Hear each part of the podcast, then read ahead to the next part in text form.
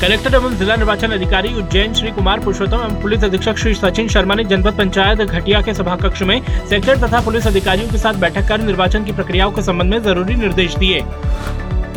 Collector एवं जिला निर्वाचन अधिकारी नरसिंहपुर सुश्री रिजू बाफना ने आज ज़िले के शासकीय महिला महाविद्यालय पहुंचकर विधानसभा चुनाव के लिए नियुक्त मतदान दलों के प्रशिक्षण कार्यक्रम में सहभागिता की और ज़रूरी निर्देश दिए। विधानसभा निर्वाचन 2023 के अंतर्गत विदिशा ज़िले के विदिशा, कुरवाई, शमशाबाद और ग्यारसपुर ब्लॉक के मतदान दलों के लिए प्रशिक्षण कार्यक्रम आयोजित किया गया, जिसमें प्रशिक्षणार्थियों को मतदान प्रक्रिया से अवगत कराया गया। हरदा में स्वीप गतिविधियों के अंतर्गत ग्रामीण क्षेत्रों में मतदान जागरूकता अभियान चलाया गया, जिसमें स्कूलों के छात्र छात्राओं द्वारा नागरिकों से मतदान करने की अपील की गई।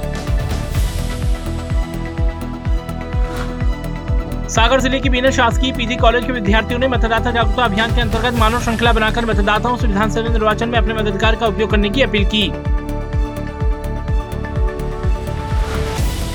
विधानसभा निर्वाचन के मद्देनजर गुना में जिला पुलिस बल और सीआरपीएफ के जवानों ने शांति पूर्वक निष्पक्ष और भयमुक्त चुनाव कराने को लेकर शहर के मुख्य गलियों बाजारों में फ्लैग मार्च निकाला।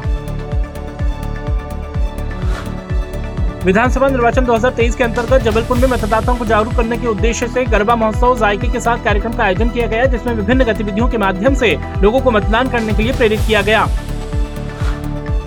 सीहोर में स्वीप गतिविधियों के अंतर्गत मतदाताओं को जागरूक करने के लिए दिव्यांगजन मतदाता जागरूकता रैली निकाली गई। रैली को सहायक कलेक्टर श्री अर्पित गुप्ता ने हरी झंडी दिखाकर रवाना किया।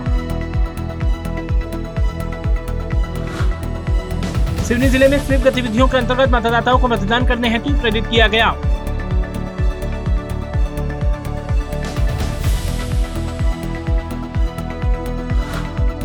विधानसभा निर्वाचन 2023 के तहत सूचनाओं के आदान प्रदान के लिए मंदसौर में जिला स्तरीय कंट्रोल रूम स्थापित किया गया। ये कंट्रोल रूम 24 घंटे कार्य करेगा।